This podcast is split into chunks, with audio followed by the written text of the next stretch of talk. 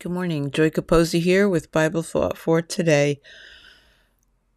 The promises of God from Galatians 5, verse 16.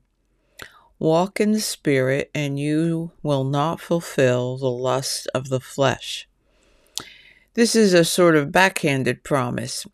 If we are struggling with our old nature, lusting after earthly things instead of spiritual and heavenly things, it tells us to walk in the Spirit.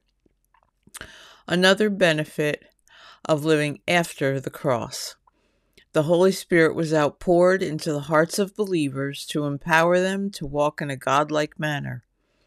It's like a secret diet pill that promises to make you thinner, only this is way better because it really works.